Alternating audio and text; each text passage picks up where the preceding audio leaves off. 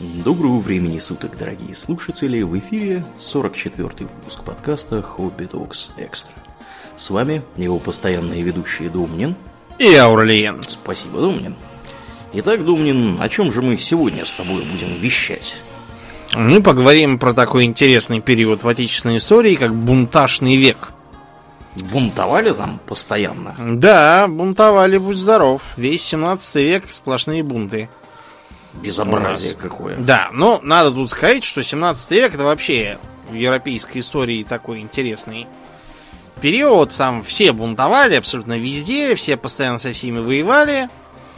Вот, всех колбасило, трясло. Угу. Вот, зарождался капитализм.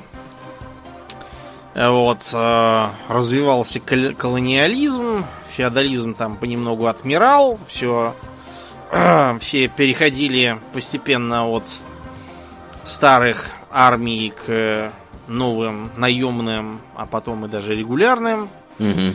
Вот, так что там все, какую страну не ткни в 17 веке, везде какие-нибудь э, мятежи или пертурбации. То есть, например, век в Испании, например, начался с того, что они депортировали всех морисков. А морийские есть... это кто? Это этнические арабы. Ага. Ну их, правильно, нечего им да. в Испании делать. Ну да, их подозревали в том, что они тайно исповедуют ислам. Так сказать, сегодня он творит намаз, а завтра родину продаст. Угу. Вот, э, в землях Священной Римской империи бушевала 30-летняя война. Там у англичан в середине века случилась небольшая неприятность с королем Карлом. Вот, из-за чего он буквально потерял голову. Бывает такое в жизни монархов. Да, в Франции Д'Артаньян там всячески не заводил и прощал врагов народа. В общем, всем было весело, и поэтому нам, русским, было тоже не скучно. Начался для нас 17 век со смуты, мы про это уже рассказывали, там был полный бардак, все разорили, все у нас отняли, Кемскую волость, там и Смоленск даже, Смоленск отобрали вот, чуть погодя. Вот, но сам век был непростой. Непростой он был не только из-за того, что нам пришлось отбирать все, что у нас взяли в смутное время, и даже кое-что новое взяли. Левобережную Украину, например. А, кроме того, э, наконец сложилось крепостное право. Сложилось оно не в последнюю очередь из-за этих самых войн, потому что одной из военных опор государства было дворянство, служилое сословие. Угу. Это самое служилое сословие потребляло все больше денег на свои военные дела, потому что хорошо служить, когда у тебя из снаряжения там лук, стрелы, дедовская сабля и все поскакали. А тут надо уже какой-то огнестрел заводить. Это все, все сложно, дорого. Да, кирасы какие-то пошли в моду. В общем, все это, да, все это дорого, войск требуется много. Крестьяне обслуживать их не хотят, все что-то норовят переезжать с места на место. Это вот называлось в Советском Союзе летуны. Угу. Кадровики такое словцо придумали. Вот с такими вот летунами были и тогдашние крестьяне, которые все норовили где-нибудь служить так, чтобы Поменьше было... служить и побольше да. не служить. Ну, не совсем. Понимаешь, как бы крестьянство тогда э, делилось на черное и белое. Только не так, как вот в Америке было, а по-другому. Черное это то, которое, так сказать, государственное и платит свои налоги и несет повинности перед э, государем, батюшкой. А белое это то, которое живет на территории частных владельцев. То есть феодалов, тех же самых дворян или церкви, как вариант, монастырей каких-нибудь. И вот у него э, его повинности и налоги государству замещаются на повинности и платежи своему белому господину. Почему они, наверное, и белые? Ладно, я шучу, на самом деле не поэтому. Белого господина. Да.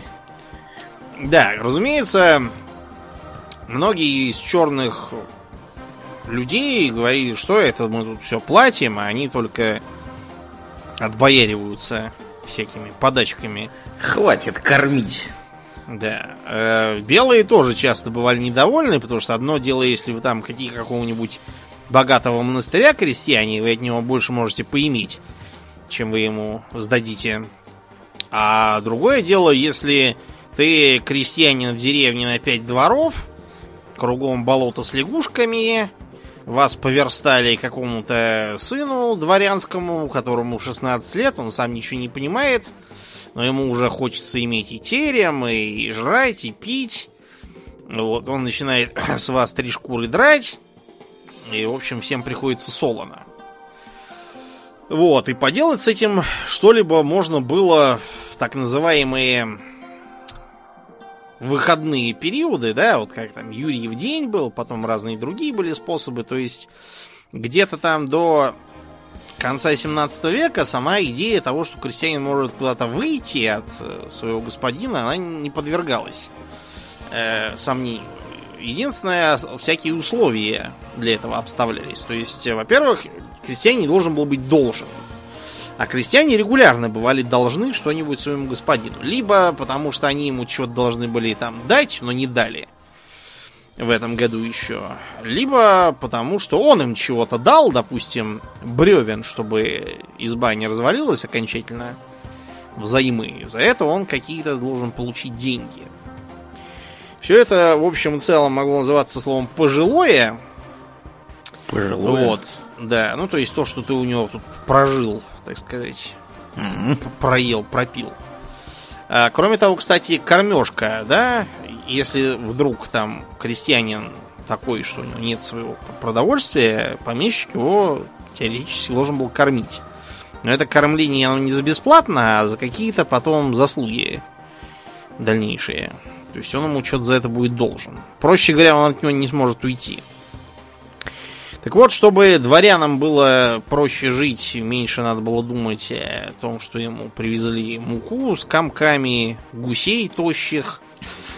Тощих гусей. Да, и так далее. Всячески усложнялся переход э, крестьян куда-либо, вводились так называемые заповедные лета, это означает э, период, в течение которого ты не можешь перейти от одного помещика к другому. Вот. И теоретически даже можешь просто бросить крестьянство с каким-нибудь другим. Кем хочешь. Разбойником, а, например. Ну нет. Грабить людей. Разбой... Да, разбойником не надо. Лучше стать, допустим, посадским человеком. Сидеть в посаде. Ну, то есть горожанином, да. Стать ремесленником там. Бюргером. Угу. Вот. Кроме того, устанавливался срок сыска беглых. То есть, э, поначалу он там был определенный, там было 5 лет сперва, потом 15, потом в итоге в 17 веке сказали вечно. Бессрочный сыск беглых должен быть. Вот. Почему это было важно? Потому что многие крестьяне, расхотев быть крестьянами в Московской области, решали двинуться куда-нибудь на Дон и стать там казаками. На Дону была такая полуавтономная область. Область войска Донского номинально подчинялась царю-батюшке, но она так очень... Очень номинально держала. это было. Номинально, да. Ну, примерно как Порт-Роял подчинялся королю английскому, а Тартуга подчинялась, соответственно, королю французскому. Вот примерно так же подчинялся и Дон, потому что казаки это просто то же самое, что и пираты, только не на море, а на речке, вот и все. Речные Обратите внимание, да, это просто речные пираты. Они все время то донские, то кубанские. Кубани, если что, это река, это не только регион. Э, запорожские, это значит Днепровские, да, за порогами Днепра. То уральские. Урал это опять же не горы, это именно река, которая сейчас так называется. Раньше она была Яйка, они, соответственно, назывались Яицкие казаки. Вот, и так далее. То есть это были обычные речные пираты. И к 17 веку среди этой пиратской братьи, э, кстати, почитайте всякие их э, правила внутреннего распорядка и сравните их с типичными пиратскими уставами на кораблях, вы обнаружите, что там чуть ли не дословно все совпадает. Да, это не правило, это скорее рекомендации. Ну, да. Но... Помнишь про пиратский кодекс? Да, да, да. Робертом Бартоломи. Эм, так вот, у казаков тоже все было уже капитализм, расслоение, и поэтому многие из тех казаков, которые были не пришлыми, а наследственными, чьи папы, дедушки и прадедушки успели награбить, вот, закапывать бочонков золотом, всяких там серебряных кубков, наугонять у татар, нагайцев, кавказцев и всех, кто попался под руки скота, награбить темной ночью купецкие караваны. Вот у тех житье было хорошее, это были так называемые домовитые казаки. Домовитые, все в дом да. тащили. Да. Вот так сказка. Жил-был казак жадный, прижадный. Я не жадный, я домовитый. А вот эти самые домовитые казаки особо к пиратчине уже были не склонны, потому что когда у тебя уже все напирачено давно и прочно, тебе как-то лезть под пули не хочется. Вместо этого они занимались тем, что на Западе звалось арматорство. И вот тем, что сейчас в Сомали делается, там в Сомали можно вложиться деньгами или лучше пушками, там, патронами. Угу вот, в какой-нибудь пиратский баркас, и ты будешь иметь соответствующую долю на свой пай с добычей. Вот таким образом домовитые казаки, они тайком-тишком пришедшую голоту, как это называлось, у которых еще Николай не двора, они их всячески снаряжали, взаймы вооружали, там кое-как предоставляли им лодки, и после чего отправляли их в поход за зипунами. И зипун это то же самое, что и жупан, то есть это такой кафтан, характерный для Южной России. Вот, донцы носили, запорожцы носили, поляки носили. Такой кафтан. На Кавказе тоже похожие были. И что они с этими кафтанами делали? Ну, Или это образное идет, было? Это образное выражение, это означает, что там пограбить попросту. Ну, я представил себе, приносят такую да, пачку Кучу зипунов. зипунов. Mm-hmm, да, вот, забирайте, смотрите. Не, имеется в виду, что награбить, чтобы себе купить зипун покозырней, там, малиновый, шитый золотом. Ты, кстати, зря смеешься. Малиновое шматье именно тогда считалось за очень козырное. Так что в 90-е годы мы просто ухнули обратно куда-то там в 17 век примерно. Вот оно и всплыло. Так что на Дону все тоже было непросто, учитывая, что Галатая ходила в походы кто куда, кто на персиян, кто на, допустим, на Волге просто тормозил караваны, которые могли принадлежать даже лично царю-батюшке, кстати.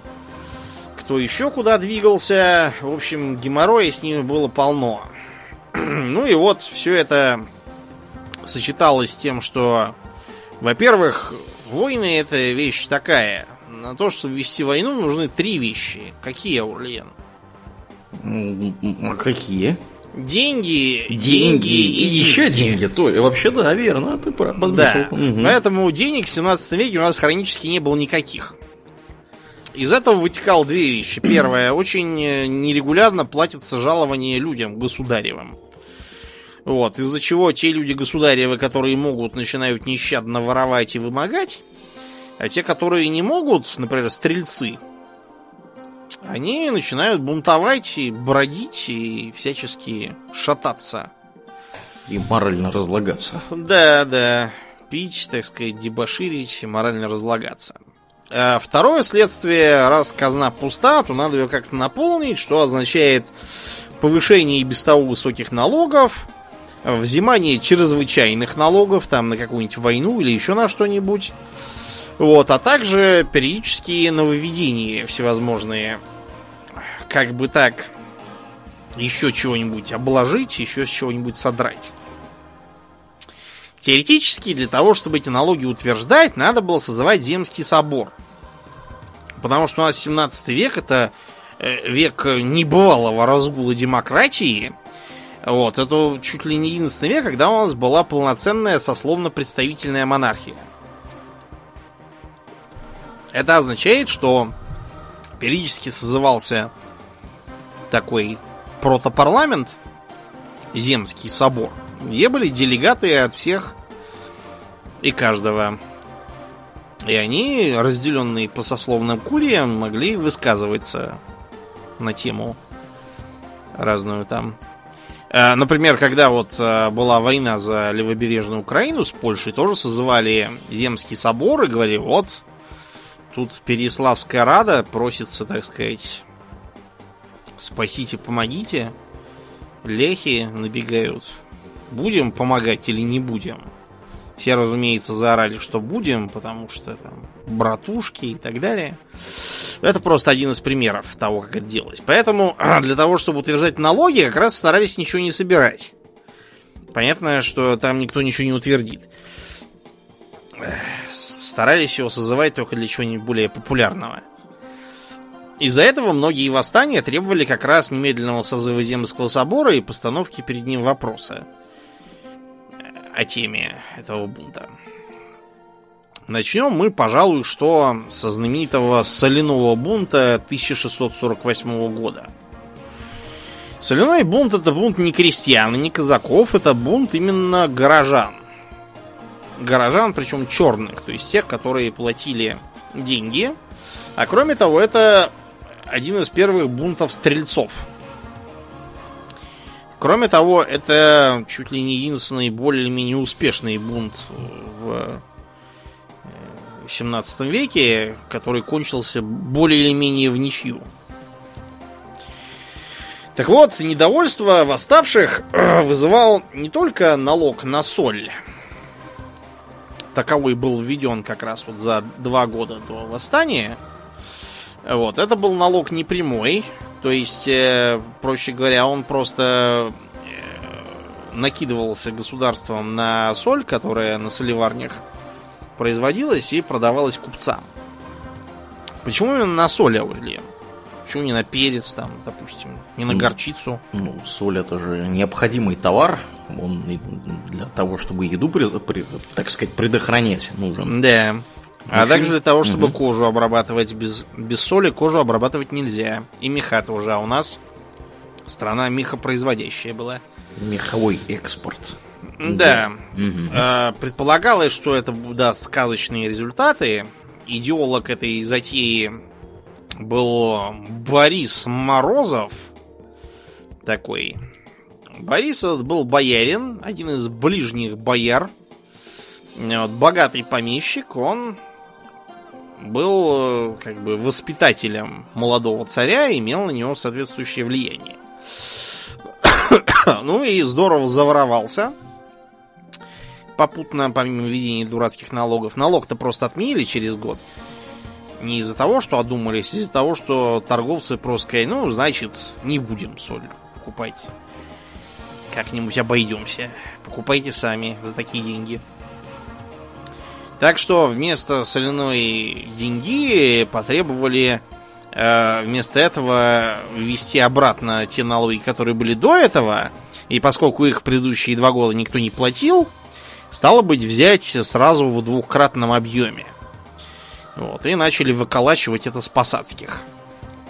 Посадские... Естественно, посадские не оценили такого, да, такого. энтузиазма. А вот, посадские давно уже ненавидели Морозова, потому что считали, что он утесняет их э, и делает преференции для купцов, э, которые, соответственно, ему платят откаты всевозможные. Так что э, летом 48 -го года ехавший из строицы Сергиева монастыря царь обнаружил на входе в город толпу которая подала ему челобитную. Челобитные требовали разогнать воров бояр, как тогда говорили, а также созвать земский собор и перед ним поставить вопрос о налогах. Чтобы, так сказать, все могли, по крайней мере, утешить себя тем, что за налоги проголосовали их депутаты. Но, в общем, челобитную подать не удалось. Началась свалка. Э, челобитчики начали швыряться камнями, побили там кое-кого из бояр, сопровождавших и закрывавших собой царскую читу. Вот, и кончилось все это тем, что на следующий день во дворец пришла толпа народу и говорила с царем сердито и невежливо. Мгм. Попытка использовать войска для того, чтобы толпу разогнать, кончились тем, что стрельцы сказали, что не хотят, потому что денег им платят мало и нерегулярно. Вот. И кроме того, стрельцы это как бы не совсем же чистые военные, да, это полурегулярная армия, которая в свободное от войны время, воюют они обычно летом, занимается торговлей и ремеслом. Шьет ли она башмаки или шапки, или держит ли торговые бани. Торговые бани это означает общественные бани, которые кому-то принадлежат и которыми можно пользоваться за деньги. То есть это вроде как ак- аквапарк Мгм. тогдашний. Торг это просто как бы площадь и коммерция в одном лице. То есть это как бы коммерческие бани. Да, ну, на самом деле, я уже, по-моему, говорил, что торг – это одно из немногих слов, которое проникло в скандинавские языки, а, именно из славянских, и означает оно буквально площадь. Да. Ну и в общем, ввиду того, что никакой управы на восставших не находилось, они осмелели и пошли по адресам. И стали громить Потрясающе. усадьбы ненавистных им бояр и купцов, вот, и вообще всех, кто, кто вызывал их недовольство. Например, они забили насмерть э, купца Назара Чистого. Ого. Да, купец Назар Чистой был богатый э, откупщик. Вот, и как считался, что он был главный приспешник Морозова по экономическим вопросам. Так что за такую экономию его убили насмерть. Вот. Кроме того, э, перехвачен при бегстве был э, один из э, ближних бояр, глава пушкарского приказа со смешной фамилией Тарханиотов. Да, Тарханиотова, короче, изловили при попытке к бегству и отрубили ему голову. Морозова пришлось, пока его тоже не замочили, спешно отправить в монастырь, поститься, молиться и не отсвечивать. В итоге пришлось, э, пока они еще что-нибудь не придумали, действительно созывать Земский собор, э, вот, и ставить перед ним всякие вопросы. Вопросы кончились тем, э, вот, что э, приняли так называемое соборное уложение 49 года. Примечательный документ, который был, наверное, первым из сколь-нибудь кодифицированных сводов закон. Просто потому что раньше у нас всякие были, конечно, судебники и прочие документы, но они были очень такими, знаете, разрозненными, и разные законы друг с другом пересекались слабо. Доходило до того, что э, чиновники, дикие тогдашние, да, знавшие одни законы, не имели никакого понятия о других, с которыми просто не приходилось сталкиваться. Вот, там, например, разрешалось убивать, если ты домушника поймал у себя дома. Вот, э, были, например, запреты на то, чтобы крепостных трахать. Ух. Считалось, да, да, там все было непросто. Вот, э, запрещалось, например, наравне с клеветой и фальшивым монетничеством самовольный выезд за границу. Эван, и как? Да.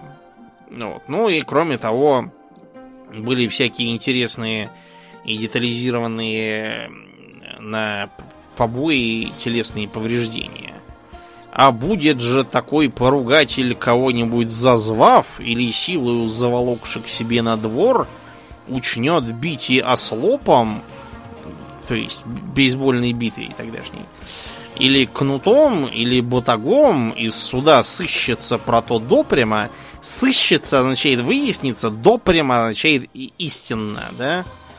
Просто потому что слово подлинный тогда означало совсем не то, что сейчас. Подлинное означало показания, полученные после того, как тебя длинниками отлупили, это палки такие.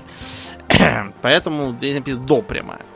И такому поругателю за такое его дело учините жестокое наказание, велеть его бить кнутом по торгам, то есть на площади, и вкинуть в тюрьму на месяц, да на нем же доправите тому бесчестие и увечье. Доправить означает деньги с него взыскать. Короче, более-менее все устаканилось, э, белые слободы отменили, про соляной налог постарались забыть. Вот. Но не тут-то было. В 50-е годы началось бурление в, так сказать, главном вместилище скреп духовных. Это где же? В православной церкви. Да ладно. Чего это они? И началось все, на самом деле, с безобидного. Началось с так называемой книжной справы. Вообще, книжную справу в церкви вели постоянно. Просто потому, что э, даже сейчас, когда у нас есть копи-пейст, и интернет и все такое с текстовыми редакторами, все равно бывают опечатки, бывают даже забавные. Вот. Можно, например, вспомнить, как тогда Прохоров дал интервью издательскому дому «Коммерсант» и очень быстро об этом пожалел. Потому что на сайте появилась его физиономия э, с огромной надписью э, «Владелец группы компании «Анексим» Михаил Пихаил». некоторое время Прохорова, как раз спалившегося с двумя самолетами баб в Куршевеле, так и все и звали Михаилом, Пихаилом. А, так вот, если сейчас такое изредка случается, то вы представьте, что было тогда, когда все писалось от руки, при свете лучины, кривым пером, э, полуграмотным чернецом, э, вот в помещении холодно, пальцы сводит, пергамент волосатый, выходит черти что. Сами понимаете, там могли понаписать не весть какой ахинеи. На Западе было то же самое. Например, одним из редчайших э, библиографических экземпляров является так называемая Библия разврата. Там почему-то написано не, не прелюбодействуй, а наоборот прелюбодействуй. И получилось как-то не так. Э, короче говоря, постоянно проводились справы, э, сверялись по разным считавшимся за эталон образцам тексты. Вот, э, те, которые считались неправильными, уничтожались, иногда даже еретическими объявлялись. Это нормально для той поры. Мы уже говорили, что бывало в истории католической церкви, когда Э, священники по малограмотности крестили не во имя отца и сына, а почему-то во имя родины и черри. Просто потому, что плохо понимали по латыни. Вот, э, да, у нас тоже не все хорошо понимали по-гречески, поскольку все Библии переводили с греческого, получалось там разное. Так вот, в 17 веке э, основной идеей стало, возможно, более полное равнение на греческие образцы. Причем не только в смысле богослужебных текстов, а еще и в смысле, например, архитектуры. Объявлялась, например, вот эта вот традиционно русская шатровая церковь, специально разработанная для того, чтобы в нашем снежном климате хорошо выдерживать груз снега. Потому что если делать, как и в Византии, такой купол плоский сравнительно, то он рано или поздно провалится. Вот. А шатровый как раз хорошо выдерживает. И чистить не надо ничего. А, кроме того, если ты посмотришь на одеяния, например, современных старообрядческих священников, ты обратишь внимание, что они больше похожи на таких, знаете, стереотипных клириков из фэнтези. Угу. Вот. У них нет вот широких рукавов, у них нет длинных патл. Вот. У них такие рясы близкие даже к западным, таким стереотипно-католическим. Это потому что раньше оно все так и выглядело. Более того, э, раньше православное духовенство выбривало на голове гуменцо – то есть как танзуру католические монахи выбривали, так вот и у нас тоже гуменцо было.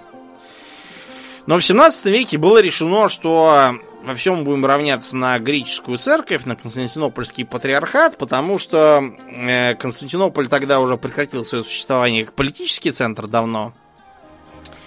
И всячески кивал в сторону Москвы. Э, Вселенский патриарх приезжал к Алексею Михайловичу. Вот, ныл ему про то, что турки все оккупировали. Вот, просил его, да будешь и новый Моисей. В том смысле, чтобы спасти их всех от бусурман. Вот. Это все, разумеется, импонировало Алексею Михайловичу, несмотря на то, что было очевидно, что никаким новым Моисеем он стать не может, но вот эта вот идея перетянуть на себя центр православия через э, э полное заимствование греческих текстов, она, видимо, ему казалась вполне осуществимой. А кроме того, после войны с Польшей мы получили левобережную Украину, на которой как раз все тексты равнялись именно на греческие, а не на московские образцы. И получалась нестыковка. Так вот, в интересах интеграции на евразийском пространстве было предписано учинить такую вот справу, новую, чисто по греческим образцам. Из-за этого многое поменялось. Вот, например, то, что сейчас называется часослов, а раньше называлось часовник. Если мне не изменяет память, первой же книгой, напечатанной на русском языке, была книга «Апостол», про апостолов, видимо, собственно. А второй как раз «Часовник» был напечатан. То есть это книжка с молитвами, которые расписаны по, по часам. Когда их применять надо. Ну да, в христианском богослужении все расписано по часам. Часа, кстати, тоже. Вот, например, сейчас мы говорим по вечерие, это вечернее богослужение. А раньше говорилось павечерница. И старообрядцы до сих пор говорят павечерница. Угу. Между прочим. Изменилось правописание многих заимствованных из э, греческого слова. До, до реформы мы говорили вивлеофика. После да, реформы это... было решено, что все-таки какое-то мутантное слово получилось. Лучше говорить библиотека как все нормальные люди. Или, например, вот э, имя Кирилл сейчас пишется с двумя «л». А раньше писалось с одной. Малограмотные паспортистки, правда, и сейчас норовят писать с одной. Я себе иногда чувствую, как будто я попал куда-то там. Попаданцем стал. Стал боярин какой-то. В 17 век попал. Да, в 17 век. Или вот, например, есть такая сравнительно распространенная фамилия Перфильев. Я знаю пару человек с такой фамилией. Так вот, это потому, что когда-то до раскола было имя Перфилий. Но после реформы его написали правильное, потому что это просто Порфирий. Угу. Вот. Или, к примеру, сейчас мы говорим Надежда, в смысле имя женское, а раньше было Надежа. Вот. Или сейчас мы говорим Сильвестр Сталлоне. А раньше он был Сильвестр. Вот. Ну и так далее и тому подобное. Там очень много чего из, из э, просто правописания поменялось. И главное, поменялся Иисус. Потому что раньше он был Иисус одной «и», то теперь они поглядели и говорят, позвольте, в греческом написано Иисус. Значит, у нас тоже будет Иисус. Теперь пишется с двумя «и». Э, поменяли кое-что в богослужении. Например, э, отменили двоеперстное крестное знамение. Двоеперстное означало, что Христос это и Бог, и человек. А троеперстное означает, что он и Бог, и человек, а кроме того, означает еще и Троицу. Отменили так называемую сугубую аллилуйю. Сугубую?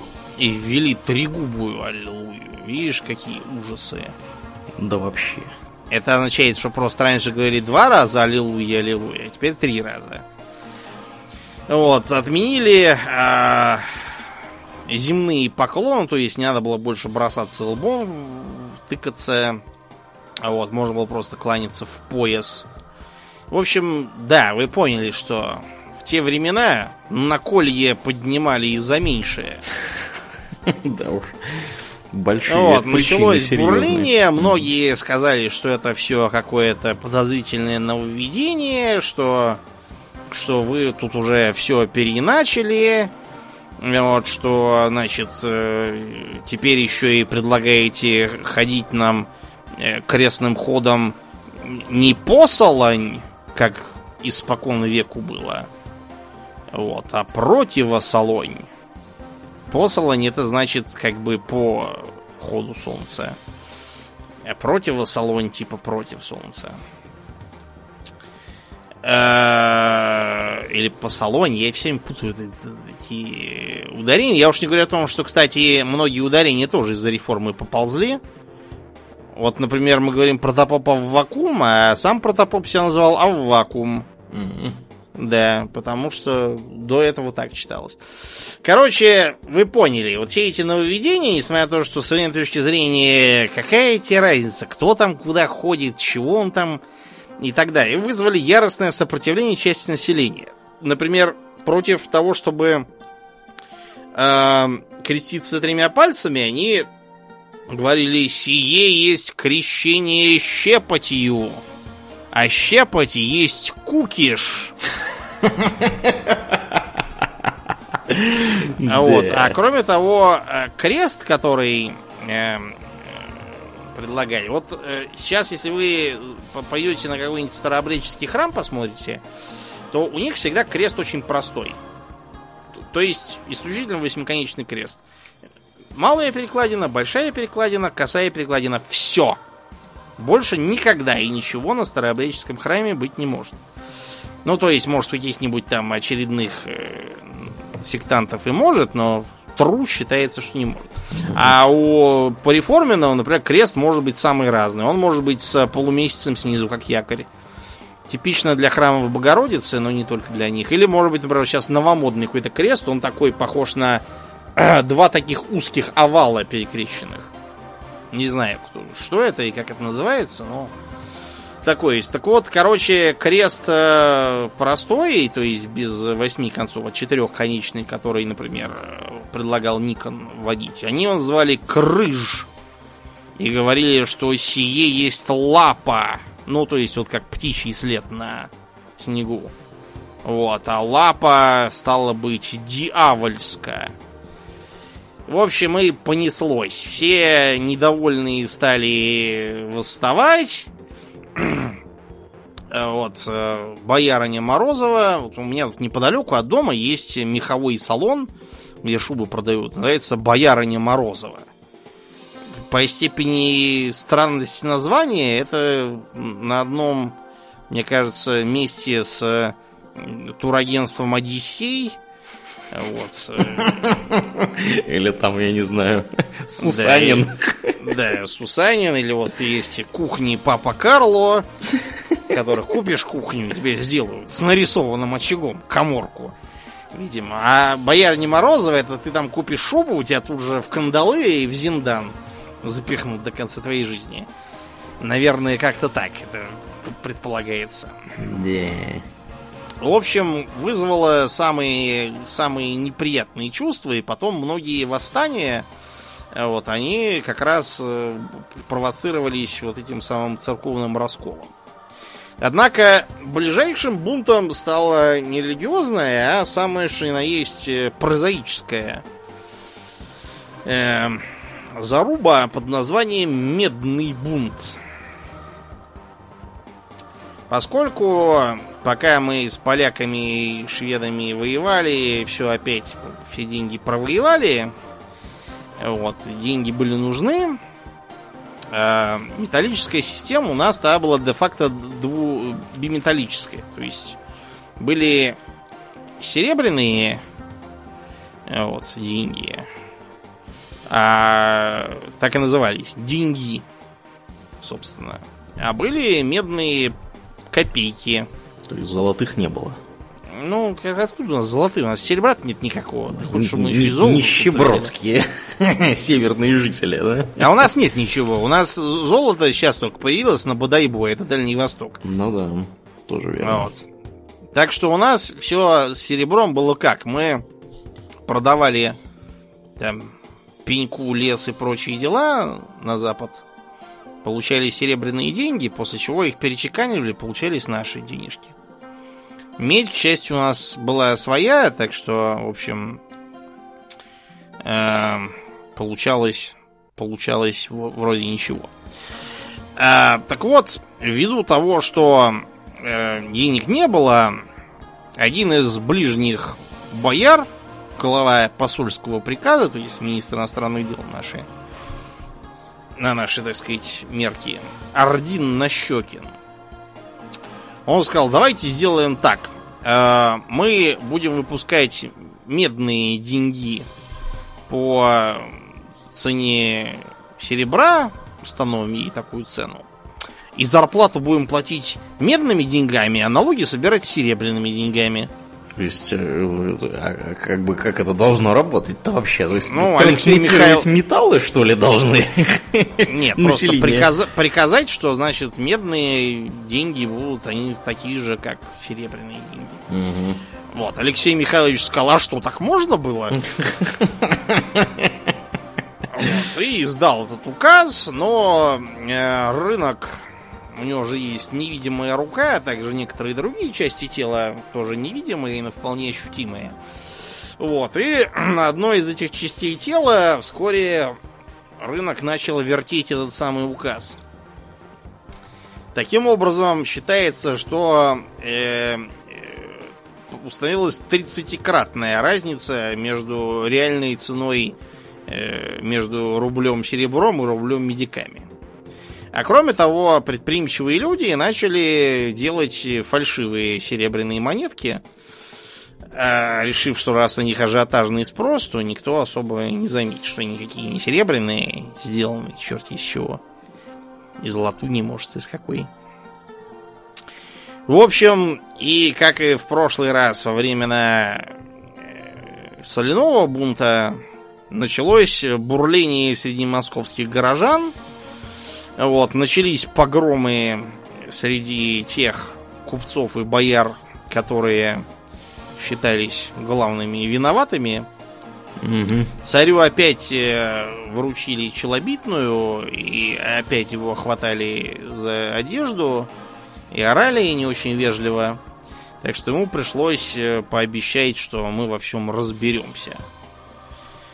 Э, царю пришлось э, да, ретироваться к себе во дворец в Коломенском. Ну, а где сейчас э, метро Коломенское, там парк и дворец, собственно. Ну, то есть дворца-то нет, я имею в виду церковь, можно посмотреть. Дворец, к сожалению, был деревянный, не зажился на белом свете. Воодушевленные толпы продолжали преследовать его и там, но тут э, бояре, подкупив стрельцов выдачи им денег, отправили на подавление войска. Так что э, начался разбор. Вот, всех стали хватать, э, мочить, э, кого пытали, вот, кому отрубали руки и ноги, кого клеймили на морде буквой «Б», ссылали в Сибирь, вот, много куда еще. А кроме того, была учреждена, наверное, первая у нас в стране графологическая экспертиза. Графологи... Прямо графологическая? Да, значит, всех москвичей согнали и потребовали расписаться. Записать свое имя, чтобы по почерку посмотреть, не их ли почерк на челобитных. Но то ли те, кто их писал, прикинулись неграмотными, то ли они уже успели слинять из Москвы, то ли, что не менее вероятно, их замочили в процессе подавления. Факт то, что никого так и не нашли. Не успели закончить э, с москвичами, как пришли вести с Соловков.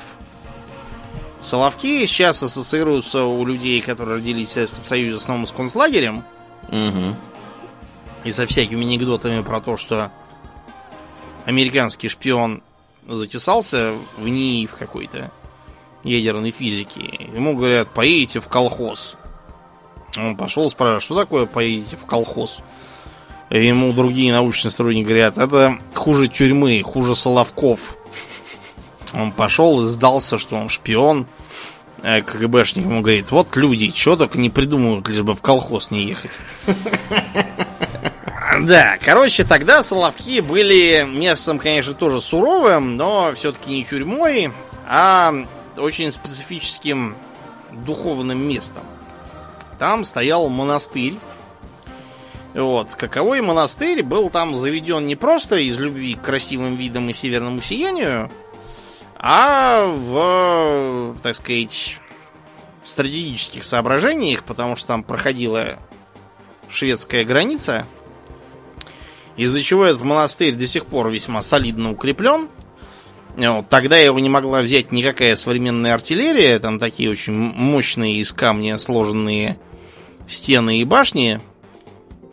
Вот. Сам он имел сотню орудий, а все его обитатели, монахи, там где-то было 500 человек, они все были не просто монахи, они проходили военную подготовку, имели огнестрельное оружие, бердыши, там сабли, копья, много пороху, пуль.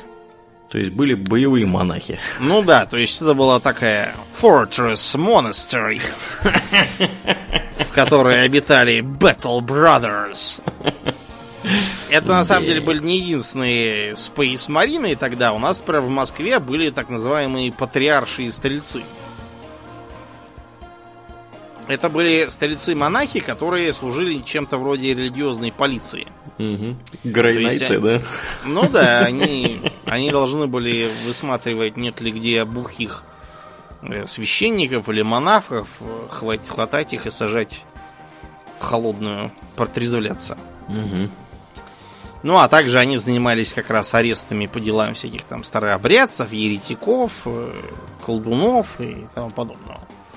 Grey Knights такие есть. Ну так вот, эти самые Battle Brothers в Соловецком монастыре, э, получив новую порцию переписанных на греческий манер книг, вот, там произошел совет местного чаптера, угу. и было решено, что эти книги надо запереть под замок, как несущие печать хаоса и служить по старым книгам.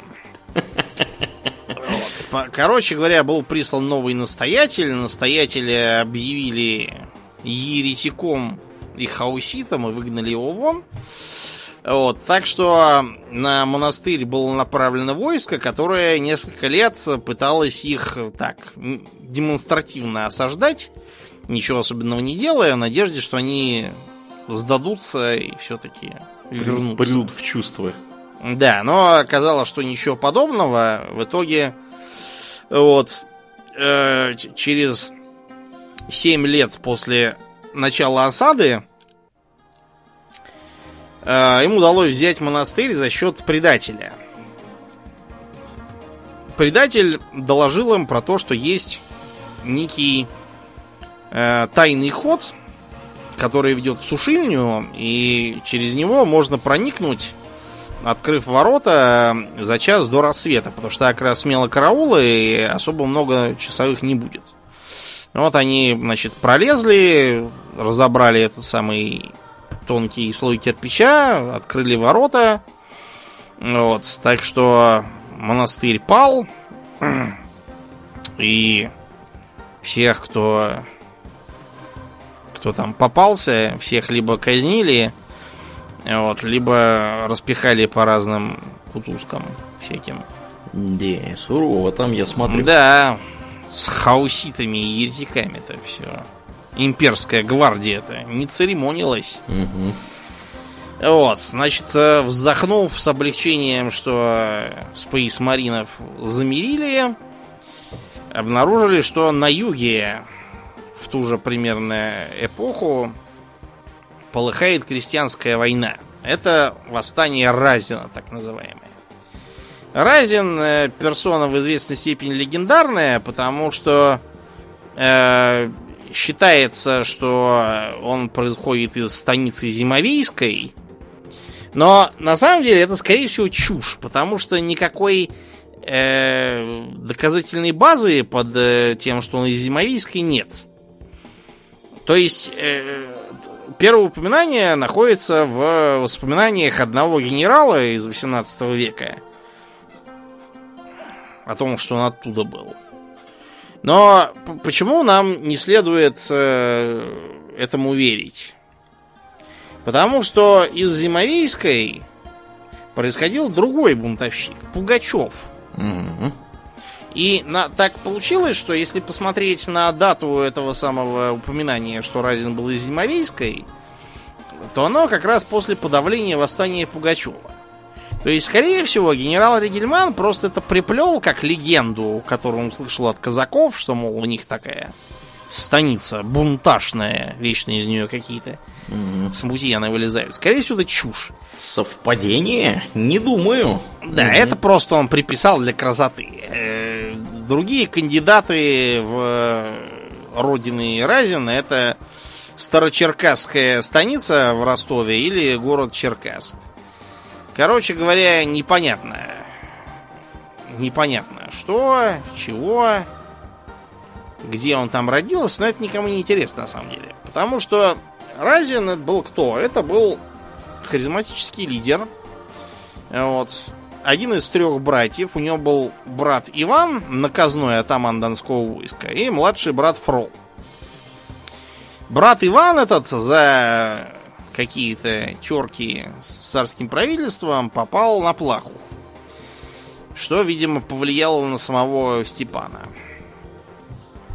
Сам он был популярен среди голоты, вот, и водил их, в частности, на свой знаменитый поход за зипунами на Персию.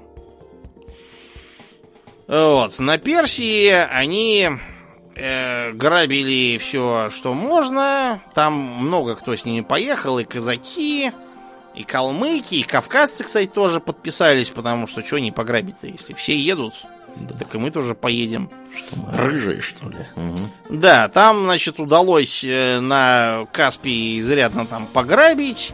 Э, персы не могли никак понять, что происходит. Сперва они решили, что это вторжение со стороны русского царства. Вот, пришлось им писать из Москвы очередные письма, что это просто пираты, никакого отношения к нам не имеющие. Вот, э, сами казаки внезапно прислали персидскому шаху э, челобитную, что они приехали не грабить, а чтобы быть у него в вечном холопстве. Пока персы не ломали голову тем, что, собственно, творится и что им теперь делать, казаки пограбили еще, захватили дочь какого-то персидского полководца или флотоводца, я так и не понял. Вот, и уплыли обратно. Э, это вот про ту самую, которая там бросил в набежавшую волну, которую персидскую княжну. Княжну за борт. Да, из-за того, что, так сказать, сам на утро бабой стал. На самом деле, разумеется, княжну бросили просто потому, что надоело. И уже доплыли до дома, где как бы надо было важные дела делать, а не баб трахать, поэтому ее, видимо, и замочили. Добрые люди были тогда, в 17 веке. Душевные что сказать. Угу. Так вот, э, еще до этого на Москву отправлялся казацко-крестьянский отряд, не отряд, армия, не армия, короче, сборище. Василия Уса. Василий Ус э, шел с голотой, с этой самой, для того, чтобы записаться на царскую службу, так как раз шла еще война с Польшей, и получить какие-нибудь деньги. Это вообще была обычная практика, то есть э, казаки, что на Дону, что на Запорожье все время норовили кому-нибудь записаться на службу. Служба эта главным образом заключалась в том, что им платились деньги, они на эти деньги бухали и никого не грабили. На радостях. Да. ЧВК, ЧВК такое. 17 века. Ну, вроде того, да. Вот для запорожских казаков это был так называемый реестр, в который зачислялись в Польше те, кто формально находился на службе и получал какие-то деньги. И первоначальные восстания Хмельницкого, они были как раз за расширение реестра. После того, как стало понятно, что одним реестром там не отбояришься, тогда уже было решено, что надо кардинально менять стратегию.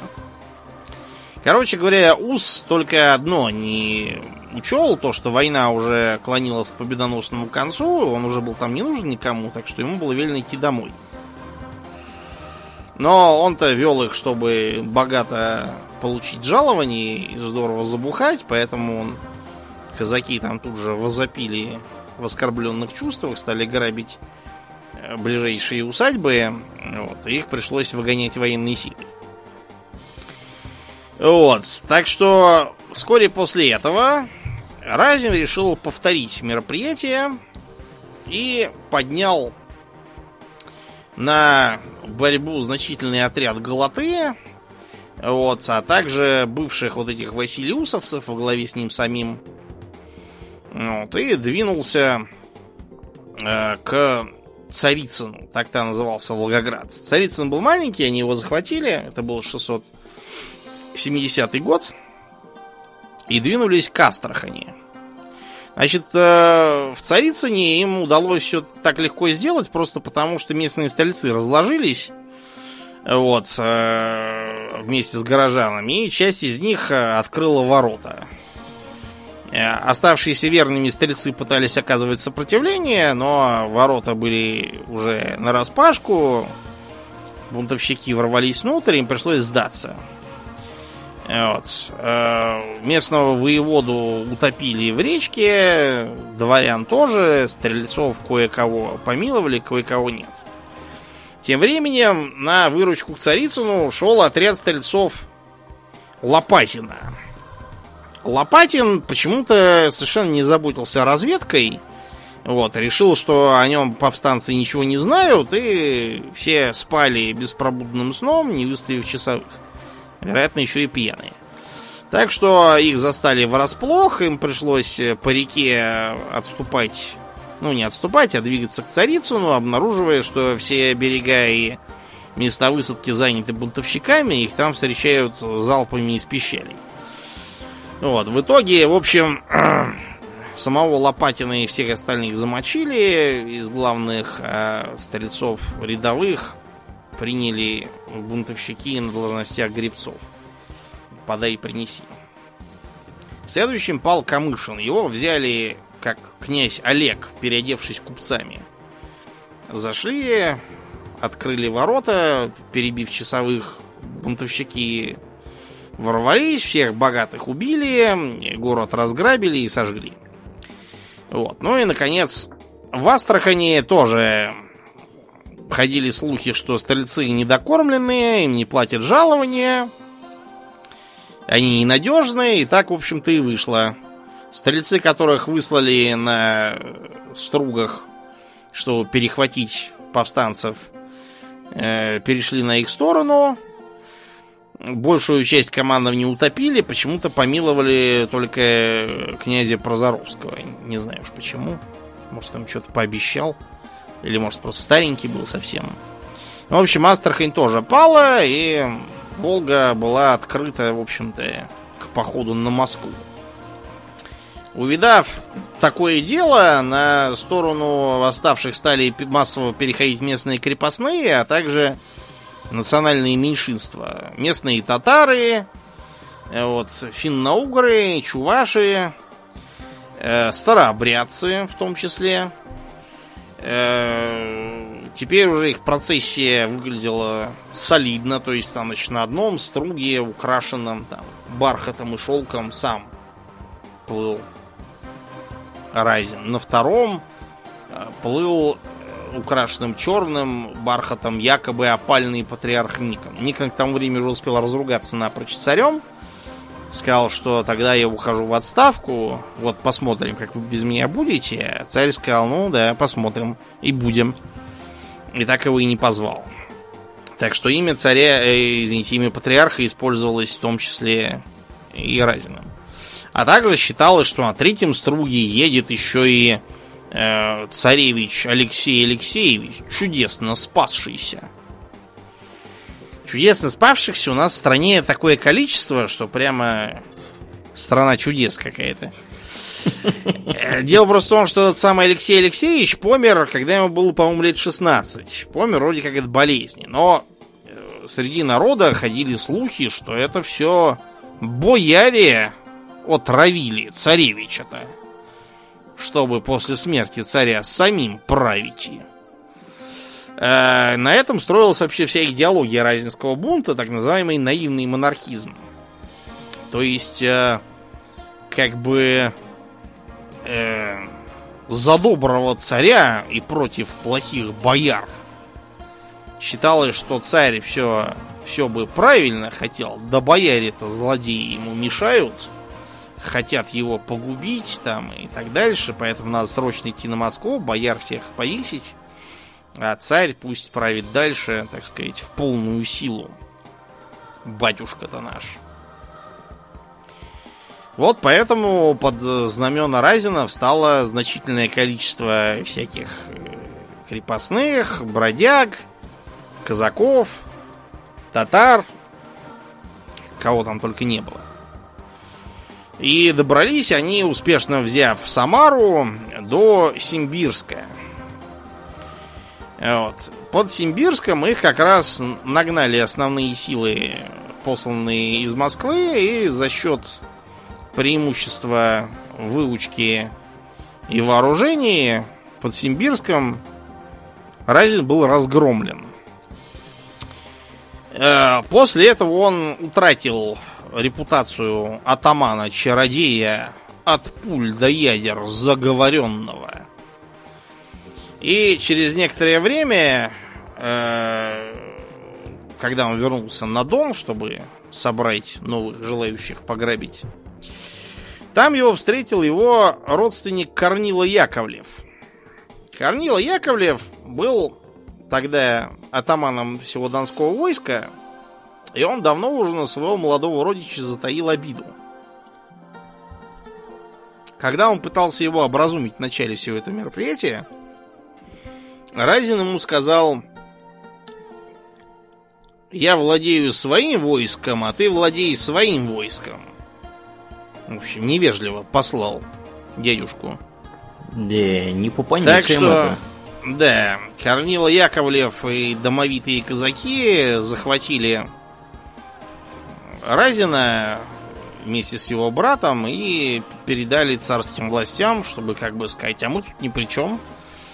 Как бы это все вот тут отдельные ненадежные элементы, разложившиеся. Вот. Братьев э, поместили в застенки и стали зверски пытать. Я уж не знаю, то ли чтобы они чего-то сказали, то ли просто так, для смеху. Вот, и в 671 году на Красной площади был воздвигнут специальный эшафот. Еще раз повторим, на лобном месте никого никогда не казнили, это чушь. Лобное место это место для ношения указов. А для казни строился специальный эшафот из бревен, помост. Виселицы там, котлы, колья, дыбы, в общем, много всего строилось, а лобное место, оно для официальных мероприятий. Вот, так что их приговорили к четвертованию. И сперва, значит, ему отхватили правую руку по локоть, потом левую по колено. И еще бы долго это длилось, э, но тут его брательник, поняв, что сейчас его тоже будут на части расчленять, завопил, что он знает какие-то там страшные тайны. То ли про сокровища какие-то там спрятаны, то ли еще про что. Райзен в ответ на него заорал, чтобы он молчал, и тогда палач ему успешно отрубил голову, а тут вот показания ценные намечаются, он мешается. Так что Фролла потом еще покололи, покололи, потом тоже казнили. Вот, такое вот получилось восстание. Интересно тут еще и то, что помимо отечественного фольклора про всякие там из-за острова на стрежень, вот, и то, что меня в детстве бабушка, когда я был неопрятно с ее точки зрения одет, говорила, что ты как Стенька Разин. Так вот, это восстание стало известно и в Европе. Про него писал знаменитый голландский путешественник Ян Стрейс. Те, кто играл в игру «Корсары и город погибших кораблей», помнит, что там один из играбельных персонажей голландец Ян Стейс. Это вот он как раз этого Стрейса срисован. Вот. Так что, да, бунт завершился как обычно. Ну и последний бунт это Стрелецкий 82 -го года. Также он известен как Хованщина. Потому что там одну из... Да, там одну из главных скрипок, хотя есть э, исторические версии, что на самом деле это все сильно преувеличено. А, то, что, да, там был такой Хованский Иван Андреевич по прозвищу Тараруй. Тараруй? Тараруй? Ну, Тараруй это как бы пустобрех имеется в виду. Тот, кто очень много суетится и так далее. Да, но на самом деле это не очень понятно, насколько он там был при делах. Факт тот, что в 82 году было междуцарствие. Де-факто. Потому что скончался царь Федор Алексеевич, сын Алексея Михайловича. Царь был он такой толковый. Он, кстати, первым начал бороду брить. Mm-hmm. Вот, а также он педалировал некоторые реформы, главным образом военные. Э, полки иноземного строя, так называемые. Вот. И по этой причине стрельцы начали терять свою роль элитной пехоты и становиться чем-то вроде таких внутренних войск, что ли. Росгвардия. Ну да, они еще пожар должны были тушить и все такое. Вот. И да, им поэтому жалований платили мало. Они жаловались, что их полковники гоняют их строить свои дачи. Вот, и так далее. Копать картошку грузить люминь. Чего там еще делают? Подметать плац ломом. Так что, когда царь Федор помер, он был очень больной, его в детстве переехали санями, и так он с тех пор и не оправился. Кандидатов было два. По старшинству формально должен был стать э, Иван. Сын от первой жены Алексея Михайловича Марии Милославской. Но Иван был такой человек. Некоторые считают, что он был больной и там дурак какой-то, другие говорят, что он просто был человек, которому был до лампочки вся эта политика, который хотел лежать себе на печи и смотреть в потолок. А второй кандидат был Петр. Это сын от второй жены Натальи Нарышкиной. А, тут было два выгодных э, момента, то, что Петр был, наоборот, очень активный ребенок, а во-вторых, то, что Наталья Нарышкина была живая. Милославская, понятно, умерла, после этого он женился на Нарышкиной. Так что Милославские и Нарышкины там начали цапаться, кого, кого из двух посадить цари, кто будет теперь главными, а кто поедет от греха подальше воеводствовать в Архангельск. Э, при посредничестве патриарха царем решили признать Петра как более толкового. Вот, и Милославские, по идее, должны были отправиться кто куда. В Сибирь, степь пылесосить куда-нибудь и так далее. А главным образом это не устраивало Софью, царевну. Она была старше обоих, ей было 25. Вот, она была уже такая опытная сравнительно в политике и интригах. Э, вот. И с амбициями. И для нее, на самом деле, участь была незавидная. Потому что царевин у нас как-то... Куда их? Их никуда у нас не девали. Обычно в монастырь отправляли и все. От греха подальше. Да, ну а что, выдавать замуж их не за кого, везде одни католики или мусульмане, ну и все. Выдавать замуж за бояр тоже считалось как-то уже к тому времени не очень. Так что, скорее всего, Софья бы так или иначе оказалась в монастыре.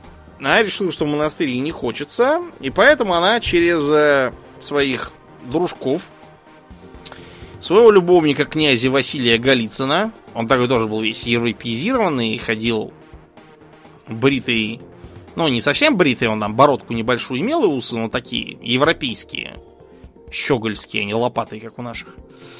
И этого самого хаванского тараруя а, она им всячески пела, что Нарышкина это, в общем-то, род-то ниже вашего, а вами будут сейчас помыкать. Так что давайте. Вот, и по этой причине Хованский, Голицын и Милославский стали, опираясь на недовольство стрельцов, подбивать их бунту доказывая, что вот Нарышкины худородные сейчас придут, всем всех их вовсе разгонят, заменят их полками нового строя. Вот, а если бы они могли прийти к власти, то они бы все вернули по-старому, и все бы стало прекрасно. Последним толчком стало то, что Милославские открыто выступили в стрелецких слободах, объявили, что царевича Ивана задушили, и скоро еще и Петра задушат. Вот. Стрельцы побежали в Кремль спасать царевичей. Царица Наталья вышла на крыльцо, вот, показала живого Ивана и живого Петра. Вот, так что, в общем, стрельцы сперва замешкались, но тут э, ближние бояре начали говорить, типа, что пришли холопы обильные, а ну вон отсюда. Так что разгоряченная толпа живо подняла их на копья, убила там еще нескольких, и все это на глазах у Петра, после чего у него потом всю жизнь э, был нервный тик, у него дергалась шея и лицо. Потому что в 10 лет на такое поглядишь, как твоих дядюшек на колье поднимают на всякие... Да, нельзя так с дядюшками. Да, поэтому вот. Ну и заодно там кое-кого еще в городе зарезали и пограбили. Вот. Э, деда Петра отправили в монахи. Тоже. Вот. Заодно почему-то замочили врача немца фон Гадена. Потому что от чего же царь Федор помер? Как не от отравы немецкой? Вот, его тоже замочили на всякий случай. И в городе на некоторое время началась а, анархия. Стрельцы продолжали стоять в Кремле, говоря, что они теперь тут гарнизон. Вот, э, вбили какой-то там э, лоб, э, извините, столб на лобном месте, на котором типа были написаны имена злодеев, которых они убили, и всякие клятвы верности. Вот, а кроме того, активизировались московские старообрядцы спящих ячеек. Главным образом, так называемый Никита Пустосвят. Никита Пустосвят был одним из наиболее горластых и авторитетных проповедников старообрядчества в Москве. Вот он э, предложил Хованскому провести открытую дискуссию между новообрядцами и староверами – значит, на Красной площади, чтобы всем было видно. Э, и послали такой вот челлендж патриарху. Патриарха такой рэп-бэтл совершенно не устраивал. Просто потому, что он понимал, его там просто задавит толпой и все. И хорошо, если живым еще вот туда уйдешь. Он попросил заступничество у царицы, у царевны Софьи, которая та была типа регентом. Сейчас в Москве можно посмотреть на тот трон, который сделали для маленьких Ивана и Петра соправителей. Он двойной, и у него есть такая такое окошечко сзади, завешенное занавеской. Чтобы подсказывать. Да, там, короче, за, сзади такой шкаф, и в нем прячется подсказчик, и он говорит, что, собственно, делать теперь. Если пришли шведы и говорят, я-я, кемска волость. Да, нельзя ли вкратце понять, чего он хочет? Да. Вот, короче говоря, Софья сослалась на то, что ей, как девице незамужней, присутствовать при толпе мужичья на Красной площади как-то невместно. Так что пусть лучше все это будет э, в закрытых, так сказать, условиях в грановитой палате. Угу. Вот. Ну и, в общем, там сошлись на батл Патриарх Яким и этот самый Никита Пустосвет. А, вот, дискуссия, как нетрудно догадаться, развивалась в духе «ты, еретик, нет, ты!» дал ему по морде. Конец был немного предсказуем. Да, короче говоря, кончилось тем, что Софья поставила стрельцам ультиматум, или они вот этих вот убирают отсюда, она сейчас вызовет дворянское ополчение и всех развесит по стенам. Ну, стрельцы испугались, что действительно так и выйдет, так что быстро замочили нескольких из наиболее горластых э, староверов. Вот, пустосвет, по-моему, едва там унес ноги вместе с некоторыми другими. Э, столб с Красной площади выкопали и выкинули. От греха а, подальше. Да, от греха подальше. Ну, потому что просто до этого со всей страны пришлось свозить серебряную посуду и всякую церковную утварь, чтобы переплавлять на монеты и выплачивать жалования стрельцам. Невыплаченное. Да, таким образом, в Кремле в результате бунта стрельцов разогнали. Э, клан Нарышкиных сильно потерял свое положение. Во главе страны де-факто оказалась э, царевна Софья. И несмотря на то, что Петр был как бы с со-царь, так сказать, э, реально царица-мать опасалась его отпускать в Кремль. Потому что отравят, зарежут, удавят или еще что-нибудь случится. Там везде одни ставленники Милославских. Из-за этого Петр сидел в селе Преображенское, где сейчас метро соответствующее. Ну, где у меня офис? Преображенская uh-huh. площадь. Uh-huh. Вот, сидел там, всех все устраивало до тех пор, пока Петр не вырос, и не оказалось, что у него из его потешных войск там уже целый спецназ образовался. Ну, тренировал.